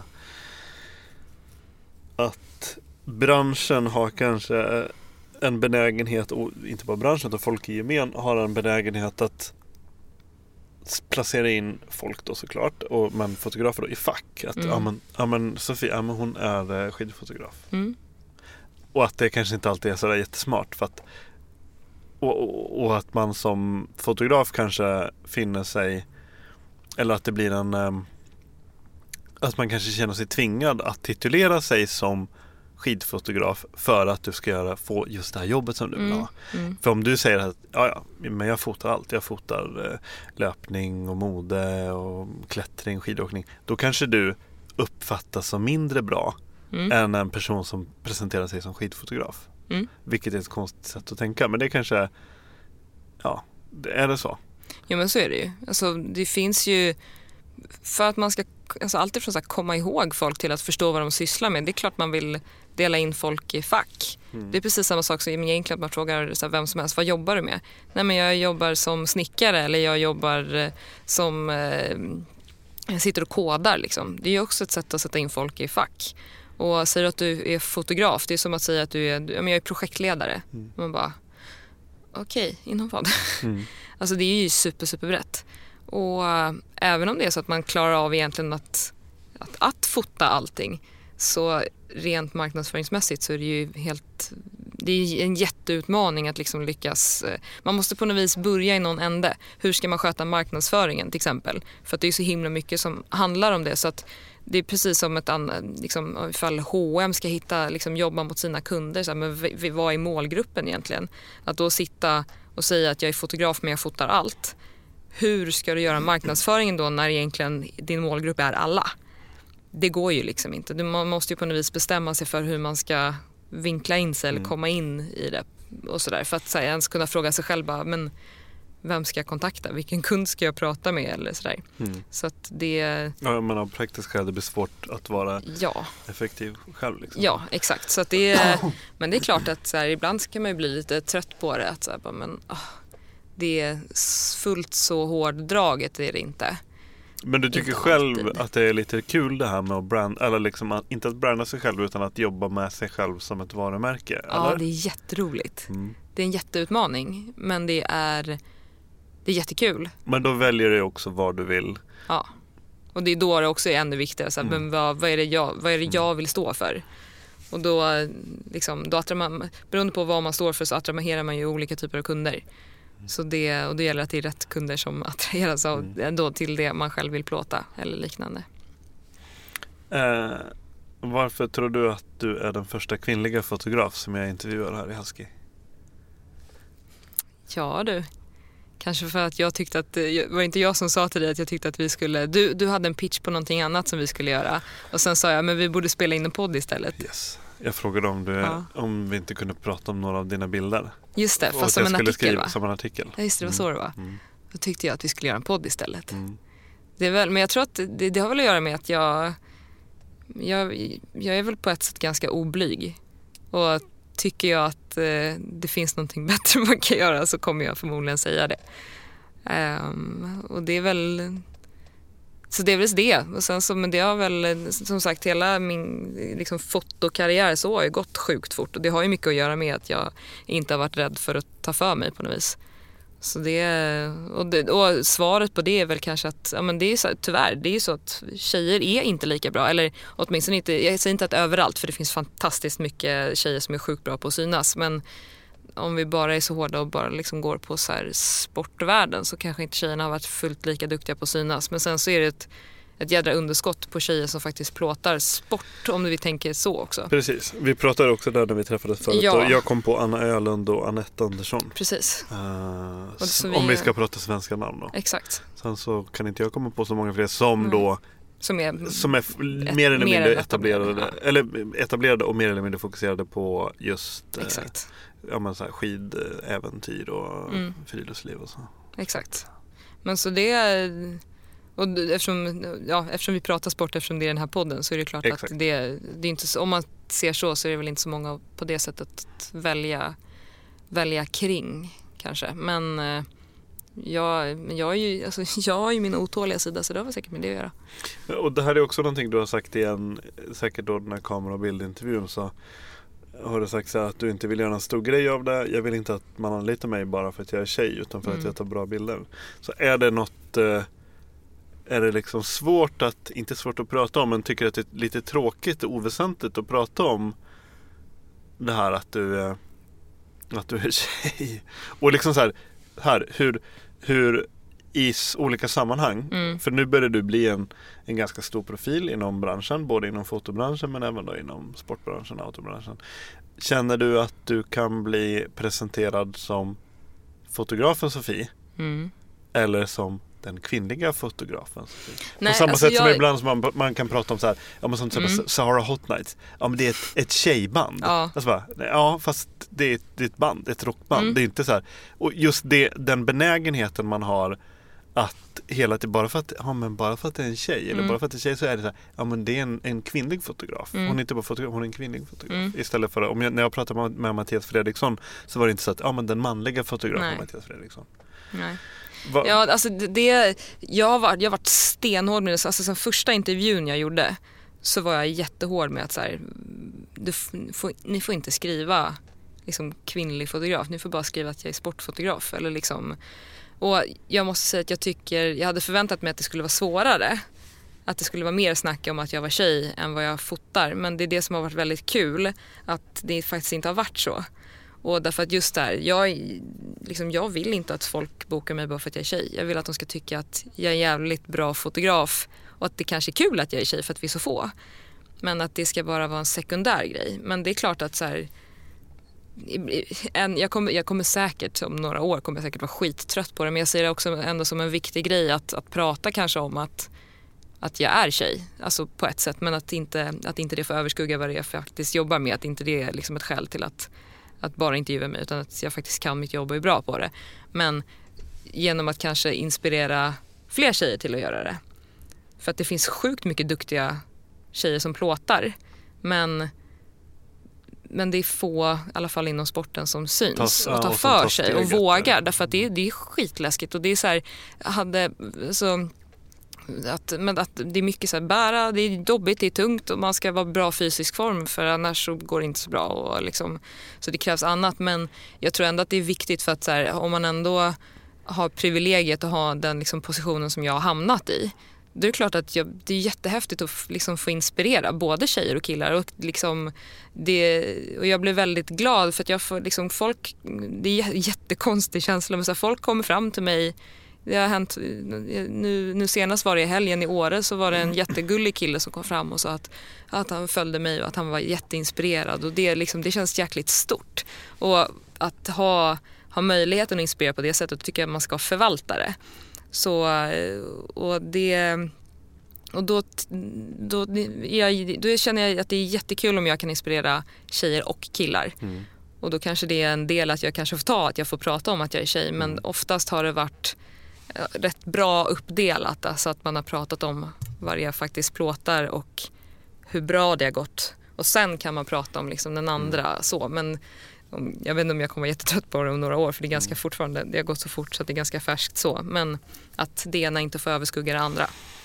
Uh, och det kanske, för det skrev jag också ner som fråga just det här att du börjar bli en som sagt du börjar bli en profil och du är ambassadör för olika märken och sådär. Att, att uh, om det är så att det är folk som, som gjorde precis som du berättade att den här killen gjorde. Kommer fram till dig eller skriver till dig, mejlar till Mm. dig och typ tackar eller ber om Mm. råd eller om du kanske så här om du har fått så här om någon som vill ha dig som typ mentor eller någonting. Mm. Liksom att eh, någon som vill jobba som assistent åt dig och sådana saker. Mm. Och ifall du då tänker liksom att att om du, eh, om du märker av att det är kanske många tjejer som ser dig som någon slags eh, trailblazer på något vis. Mm. Eller? Ja, jo men alltså på ett sätt. Alltså det är... ehm, Sen kan jag ju för sig, nu avbryter jag dig igen här, Mm. men, men eh, sen kan jag för sig tänka mig att eftersom du på något sätt, du väljer att inte, du är ganska, du är ganska noga med att du inte vill bli presenterad som den kvinnliga fotografen utan bara, du är väldigt eh, mån om att bara bli behandlad som en fotograf, Mm. punkt. Eh, skulle du istället ha val, valt den, nu säger jag inte att någonting är bättre eller sämre, men Mm. skulle du istället valt att bara, ja men jag är tjej, jag är fotograf och liksom verkligen, mm, tryckt på det. ja då skulle det kanske ha varit så att du hade kanske attraherat fler, Ja, det tror jag. att du hade kunnat blivit mer, mer av en förebild eh, Mm. för, eller, men just att, att, att men jag- tjejer jag- kanske jag blir, mer, be- ja. mer benägna att ta kontakt med dig då. Mm. Kanske. Det, men det tror jag. Det har jag tänkt på. Men det är inte jag. Nej. Det är, alltså det hade, om jag bara hade, om jag hade varit min egen PR-agent, då hade jag sagt det. Men det, det är inte vem jag är liksom. Det, jag står inte för det. Jag, jag är liksom, jag kommer, jag, nej, jag, jag är inte bekväm i den situationen. Jag, det, jag tycker att, eh, jag gillar inte när det är alltså, tjejigt. Jag, jag själv tycker att det är, jag, jag gillar inte andra konton som gör så. Därför vill liksom inte jag, det är för mig det är så himla viktigt att man, alltså det är så här, jag är fortfarande mig själv. Jag, för mig passar det inte att göra så. Och det, Ja, och man kan absolut argumentera för att den bästa ja. förebilden du kan vara det är Ja, du är en grym fotograf. Ja. Du råkar vara tjej, Ja. men du är en grym fotograf. Och, och på så vis så visar Ja. man att Och men plus att det känns lite förlegat att jobba så Mm. idag också. Det känns lite så här, det är lite över det. det, det är gjort. Ni har gjort ett kanonbra jobb men liksom Mm. om det, ja men nej. Det, För det är, så här, det är inte bara tjej, du är ganska ung också. Mm, Och du har kommit ifrån typ, jag höll på att säga ingenstans, men du har ändå liksom på kort tid ändå liksom blivit ett ganska stort namn. Mm. Om, om jag ska låta fördomarna fortsätta vi, vina genom Mm. eh, luften så kan jag också tänka mig att fotobranschen är ju Eh, bara man går till en vanlig fotobutik så eh, om jag skulle vara väldigt fördomsfull så skulle jag säga att snittkunden är kanske eh, 35 till 55 och så är det en gubbe liksom. Mm. En, eller liksom från unga män till liksom så här gubbar som mm, har väldigt mycket åsikter och tycker att det är jättekul att prata millimetrar och brännvidd och väldigt Ja. mycket så här, det som nörderi så in i helvete. och, att, och att man så här det är väldigt många förstås, förståsigpåare och väldigt mycket forum och väldigt mycket så här mm. det här är rätt och det här är fel och väldigt mycket kategoriskt. Eller är det det? Oh ja.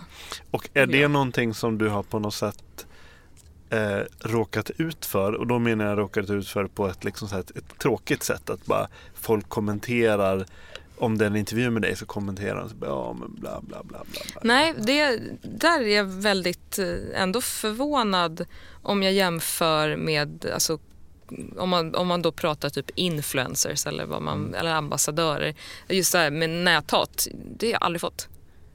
Det touch, eller knock Ja, on wood ja. menar jag, men jag hoppas att jag inte blir utsatt för det. Men nej, alla har liksom rent på nätet varit väldigt gulliga. Sen så Mm. har det hänt, när jag, det var en väldigt rolig situation eller så här, när, jag, när jag har hållit föreläsningar så får man så på mässor så står man ibland liksom i mässhallarna och jobbar och står med, står med sina sponsorer och, liksom så här, ja, men, och pratar om de produkterna som jag använder och sådär. Och då, då har det, det har hänt många gånger att liksom det bara, nej men att det kommer fram någon som gärna vill testa någon ny produkt och sådär. Ja. Och, Är det någon som vill typ sätta det på plats lite? Så här, Ja, visa det har det varit. Mm. Absolut. Men många gånger när det är så här, nej men jag, jag kan vänta tills din kollega är klar. Jag bara, men du kan fråga mig.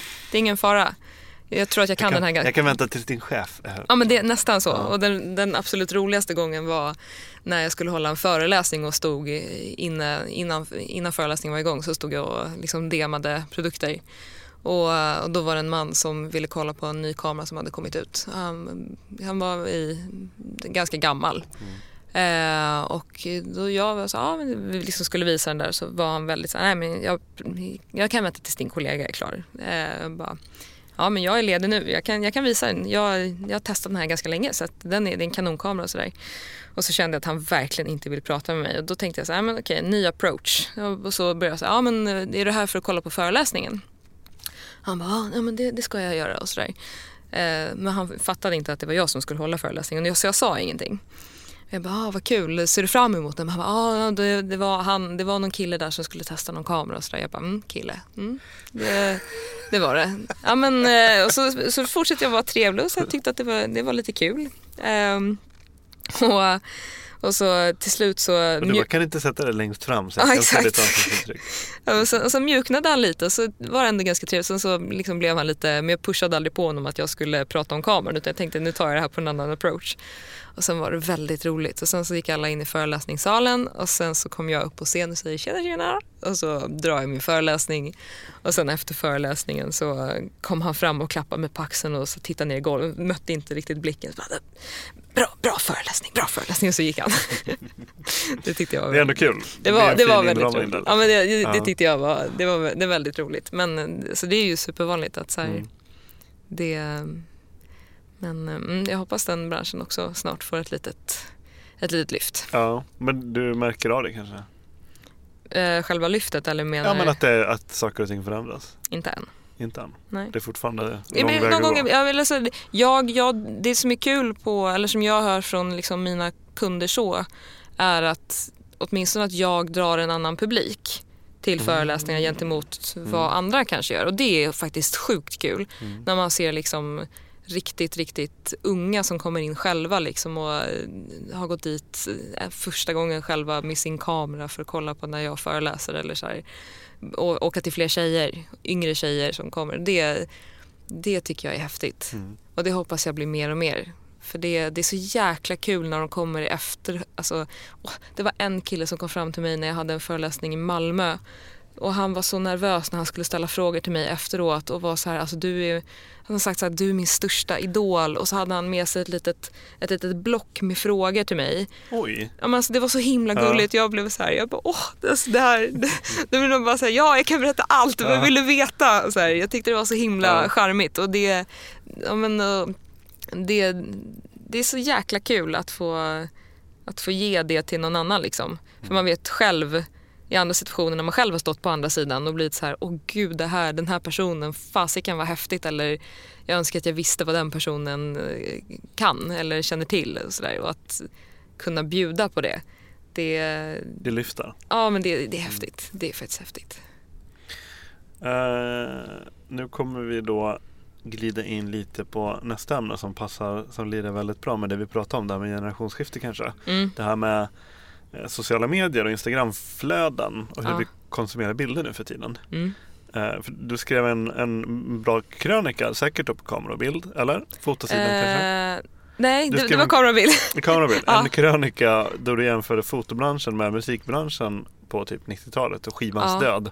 Det här med fil, när fildelningen blev en grej liksom. Ja. Och vad har du för tankar kring, för det är ju väldigt, alltså bilden är ju, det här har jag nog pratat med typ alla eh, fotografer jag har intervjuat tidigare. Mm. Men just det att bilden är, har väl nästan aldrig varit så aktuell, aktuell idag mm. och hela tiden liksom. Men samtidigt så rent ekonomiskt och värdemässigt eh, Mm. värdemässigt sänks det och liksom mm.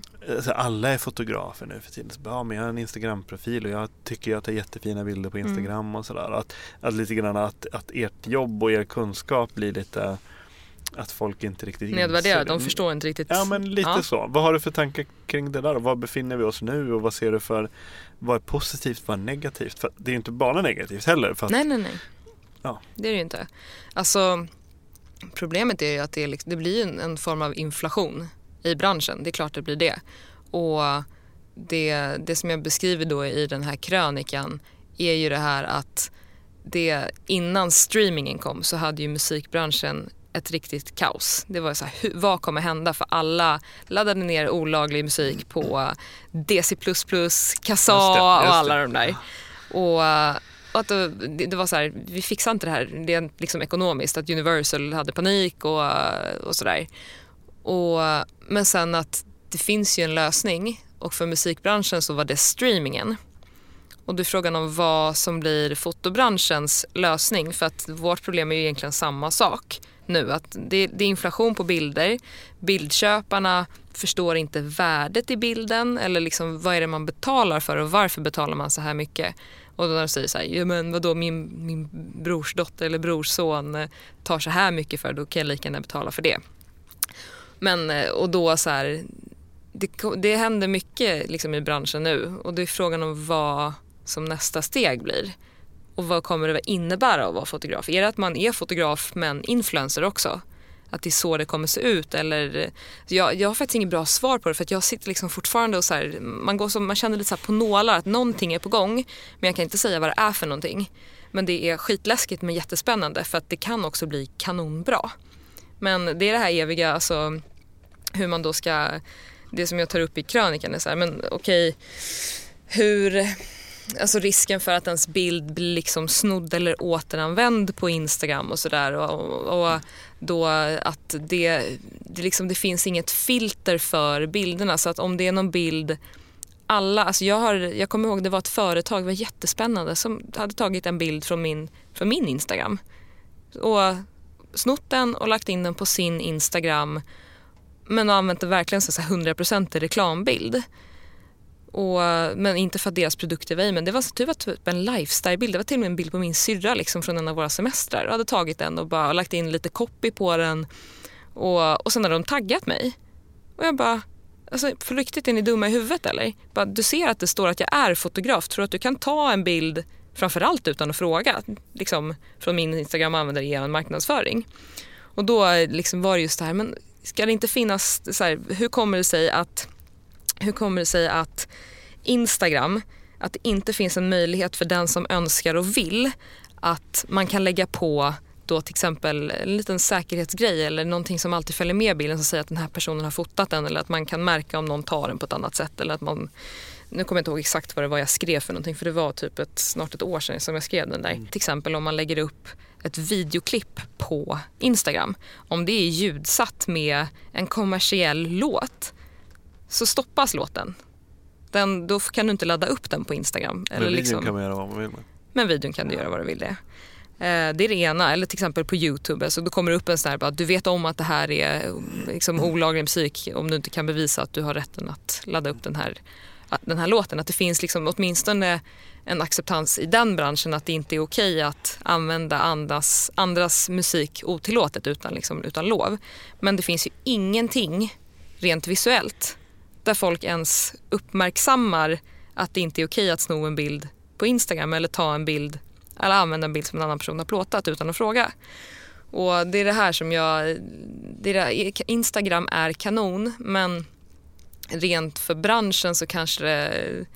Så hade det varit intressant, så hade, andra, hade man sett bilden på ett annat sätt om den hade fått samma respekt som musikbranschen har lyckats bygga upp.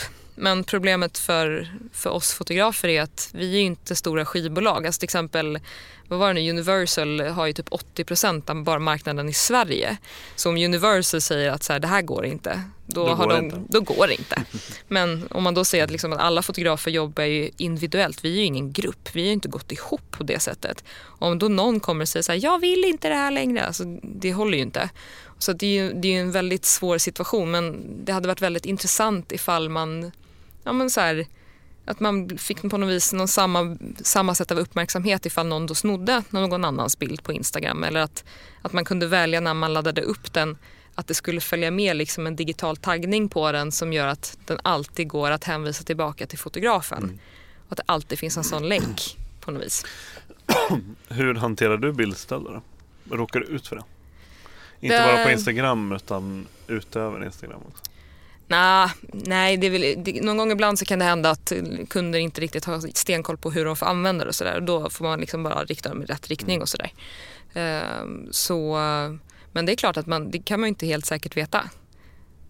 om det är någon som har tagit någonting. Men eh, läggs det ut på nätet så läggs det ju aldrig, aldrig, aldrig ut högupplöst utan så litet det bara går liksom, för det är ju ett skydd i sig. Mm. Men eh, det är ju det, är det som är, alltså, man ser ju lätt det till exempel att bara bygga en, alltså sno en, en, om det är typ en influencer som har massa bilder på sig själv på Instagram eller Facebook så kan man ju skapa ett fejkkonto med allting, alltså bara en sån grej. Och då spelar det ingen roll ifall det är högupplöst eller lågupplöst men det är en helt annan historia. Men det är klart att eh, någon skulle ju kunna skapa ett nytt konto på sitt eget namn men använda alla mina bilder på Instagram till exempel mm. och påstå att det är de som har plåtat det. Men än så länge har inte det hänt. Nej. Det här med Instagram för en fotograf också, det kanske man kan tänka att det det kanske gynnar en helt annan typ av eh, talang. Att, att det inte bara det tekniska och det kreativa som, som gynnas utan även ditt, eh, din attityd och så att säga business-tänk. För mm. man kan ju använda det som ett väldigt effektivt skyltfönster också. Mm. Men är man, är man inte, är man inte, har man inte rätt så att säga sociala approach och business-tänk då blir man kanske bara överkörd. Och man kommer, man kommer bara stå och stampa. Du kanske har ett jättefint konto. Du kanske till och med får många följare. Men du kommer aldrig kunna omvandla det till någon slags ekonomisk till någon slags ekonomi. Om det nu är det du vill. Då. Mm.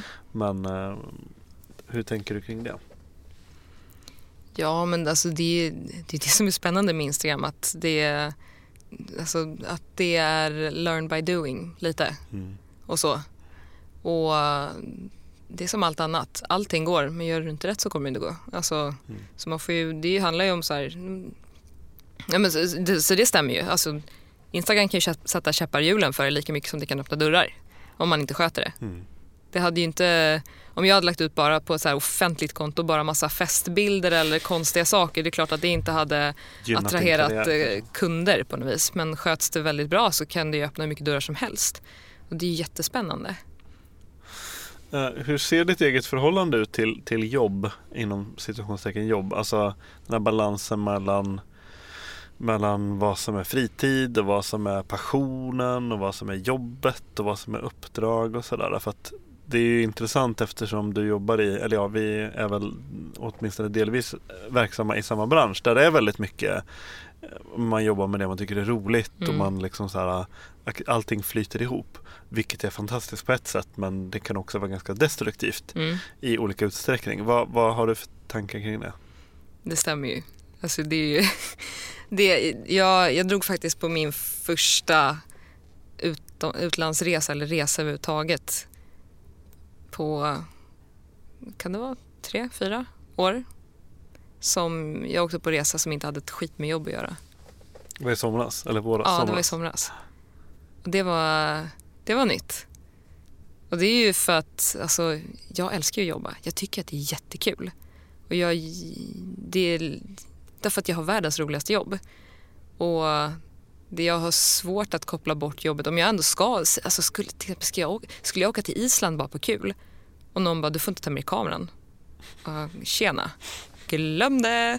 Alltså, för det är ju så här, det är, från början, det, det är ju ursprunget ur en, en hobby som, är, som jag älskar, som är fantastisk, som är jag, får, jag mår så jädra bra när man då kommer i ett läge och bara åh jäklar vilken bild, alltså den endorfinkicken är ju helt underbar. Och sen råkar man jobba med det och då är det ju svårt att ha en, liksom en hårdragen linje mellan det för att det, jag hade gjort samma sak om jag var ledig som jag gör när jag jobbar. Så det, det har varit jättesvårt. Och för, jag har inte ens, tidigare har inte ens jag jobbat för att ha någon linje emellan det för att jag tyckte att det var så skönt för att jag jobbar så fruktansvärt mycket och då blir jag mycket lugnare istället för att tänka så här om jag skulle sitta och räkna arbetstimmar det hade inte varit någon bra idé. Då, då hade jag blivit så stressad av det. Så att jag inte... ha väldigt dålig timlön. Ja, jag skulle ha fruktansvärt dålig timlön. Usch, det skulle jag inte ens tänka på. Så att tidigare har det bara varit skönt att låta, låta jag, har, jag har levt mitt jobb men det har inte varit något negativt för att det, hade, det ligger så nära det som jag älskar att göra i alla fall. Alltså resa, se saker, jag får träna, jag får röra på mig, jag får åka till de vackraste platserna liksom på hela jorden. Det går ju ut på det. Man ska hitta det snyggaste stället eller mäktigaste. Eh, men eh, det är ju inte alltid det är bra såklart. Men en, en, eh, som sagt en fördel då med en fördel då när man, man jobbar med någonting sånt här det är just det här flowet. Ja. Uh, och, och, är det, kan du jämföra flowet du har när du sitter och jobbar eh, med och kanske retuscherar en bild eller sitter och jobbar med Mm. bildbearbetning eller håller på och springer med kameran med det flowet du känner när du är på eh, klippväggen och, eller när du åker Ja skidor? det är det. Alltså, man försvinner in i det när tiden bara... Alltså, plötsligt har det gått sex timmar och så har man bara suttit framför datorn och bara försvunnit in i det. Och det har inte varit... Det har inte, det har, ja, men så här, bruset försvinner. Man är bara inne i att jobba med bilderna eller filmen eller, liksom, eller när man plåtar. Att man är, ja, men jag kan jämföra det med till exempel i igår då när, så skulle jag plåta trailrunning så skulle vi springa upp till Totthummen och jag skulle fota själva trailrunningen men jag hade ju all fotoutrustning med mig.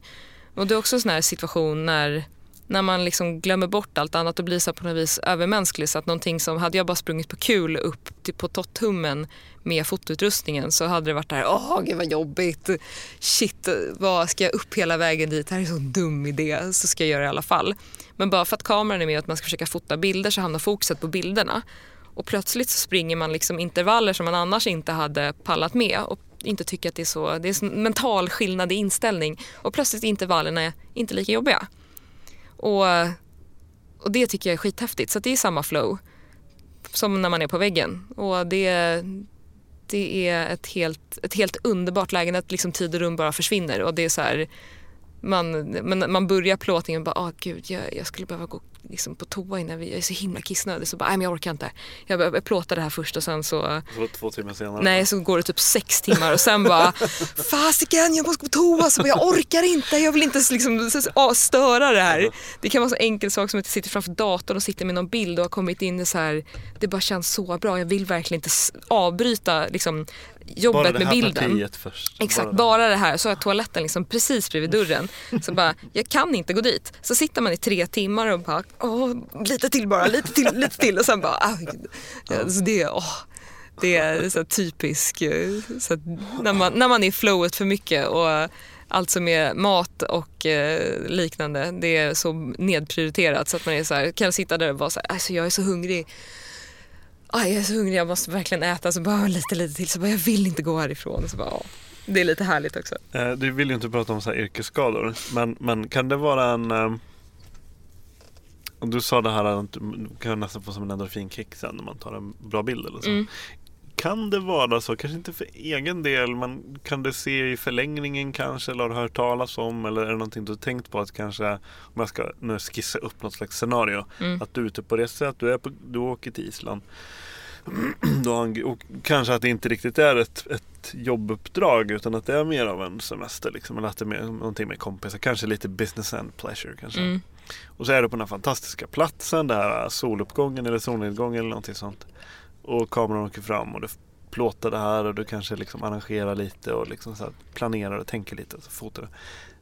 Kan det på något sätt riskera att det, det tar bort dig från ögonblicket, tar bort dig från stunden för att då helt plötsligt så har du kanske omedvetet förflyttat dig längre fram i tiden Mm till datorn och till publiceringen och till bearbetningen och efterbearbetningen Mm. och vad du kan göra med den här bilden istället för att bara koppla bort det, vara i ögonblicket och förstå vad jag menar? Ja, ehm, ja, den där frågan jag- får jag från liksom kompisar och sånt eller, och intervjuer tidigare.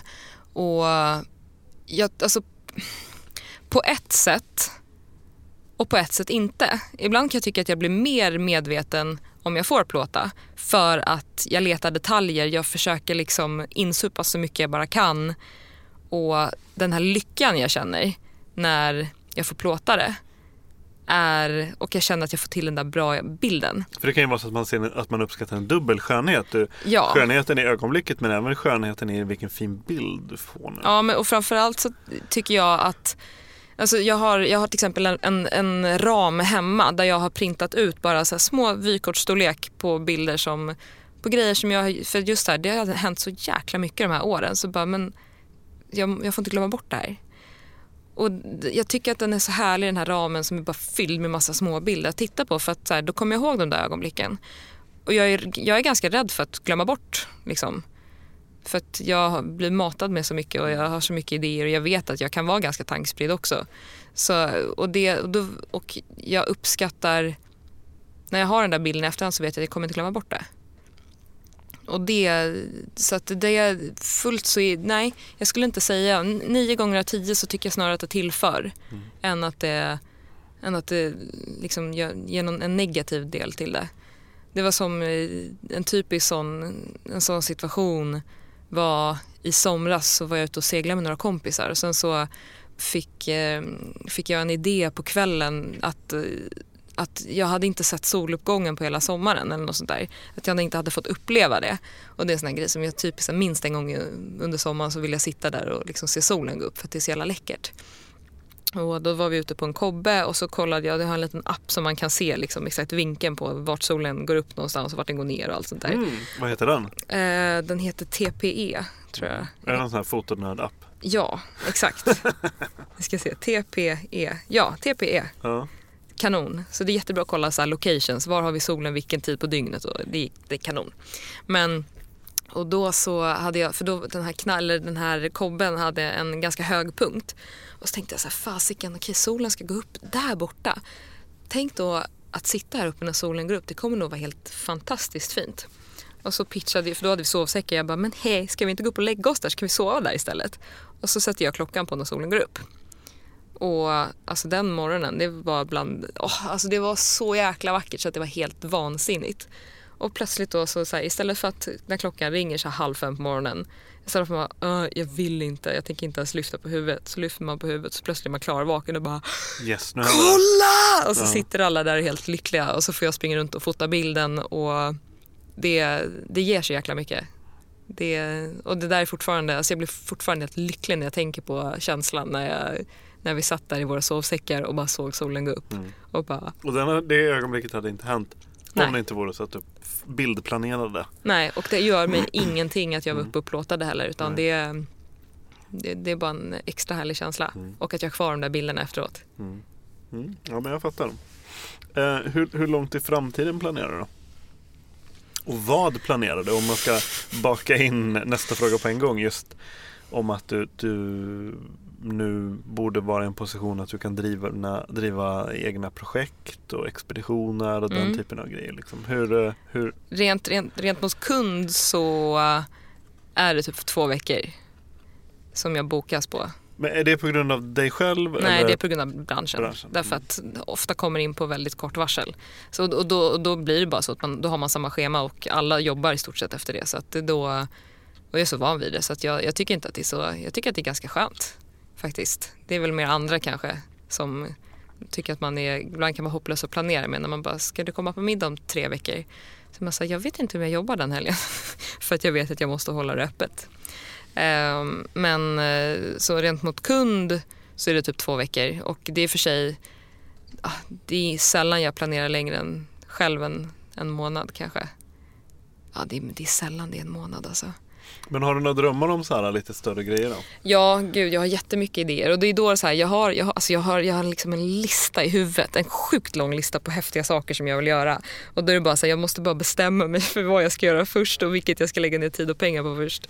Um, och då är det lite så här, då har det såklart att göra med så här, vilka hänger man med just då. Vilka mm. som, vad, ska man dra och klättra, göra en klätterresa först eller ska man dra iväg och åka skidor? Eller, jag har en annan grej att jag vill åka till Mexiko och simma med valhajar. Det hade varit så jävla häftigt. Och jag plåta det och sen har jag en annan idé att jag vill åka till Sydamerika och göra och, och jobba på en sån här eh, forskningsbåt om vithajar och göra liksom filma och fota det och få ta del av det där. Det var så jäkla läckert.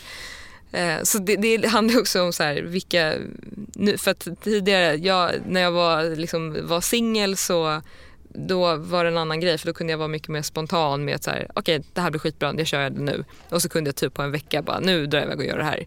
Men man, det är klart att man blir influerad med. av den liksom, som man lever med. Och, så nu, nu liksom, men det är väldigt härligt också. Så då, och ibland kan det underlätta lite för då kanske man liksom tvingas att bestämma sig lite mer och ha lite bättre framförhållning. Um, och så det, det beror mycket på men det är mycket så här, gud, jag, det finns så många berg som jag vill upp för. Jag vill åka skidor ner för Elbrus, jag vill upp på Matterhorn, jag vill upp på Mont Blanc, jag vill upp på Aconcagua, jag vill Åh. Listan kan göra så Ja men shit, det, är så Mm. bra. Alltså, det här är det bästa jag vet, att sitta och tänka på sådana grejer. Jag blir alldeles lycklig när jag tänker på det. Det finns så mycket häftiga saker man kan göra. Jag ska bara hinna med allting. Du lärde känna Emily och Jenny också, deras eh, Mm. skin sail tripp, Ja. eh, planeringen för det. Och så Exakt. Så det är liksom just att det är mycket, eh, mycket sammanträffanden Ja, exakt. som kan liksom leda till nya influenser, nya idéer och nya projekt och så. Mm. Mm. Men du har ingenting så här, eh, bestämt som du kan dela med dig om? Nej. Nej. Inte riktigt än. Eh, vad har du för målsättning då? Om man ska tänka utanför de där två veckorna. Så här, jobba internationellt och Ja. sådär. Och... Jag har, jobbar liksom eh, lite, in, in, lite internationellt. Eh, men det, tanken är att det, det ska bli jätte... Det ska bli minst lika mycket som i Sverige. Mm. Och det, jag är inte heller stressad för det vet jag. Fortsätter det så här så sköter jag mig bara så borde det gå. Om du har kommit så här långt vid 26 års ålder så. Exakt. Mm. Så det, det blir jättespännande. Blir det. Eh, har du någonting du vill tillägga? Eh, nej, inte vad jag kan komma på. Kul att du eh, föreslog att vi skulle göra det här istället för att bara ta bildgalleriet. eh, tack så jättemycket för att du tog dig tid. Tack så jättemycket själv. Podcasten Husky finns även på Instagram och på Facebook. Husky spelas in med stöd från Naturkompaniet och från elbolaget Nordic Green Energy. På Nordic Green Energy vill vi att du ska vara med och påverka samhället i en hållbar riktning. Det gör vi genom att sälja 100% grön el så att du enkelt kan göra ett aktivt val för en framtid som är bra för oss alla. Läs mer på nordicgreen.se. Musiken görs av Joel Möll.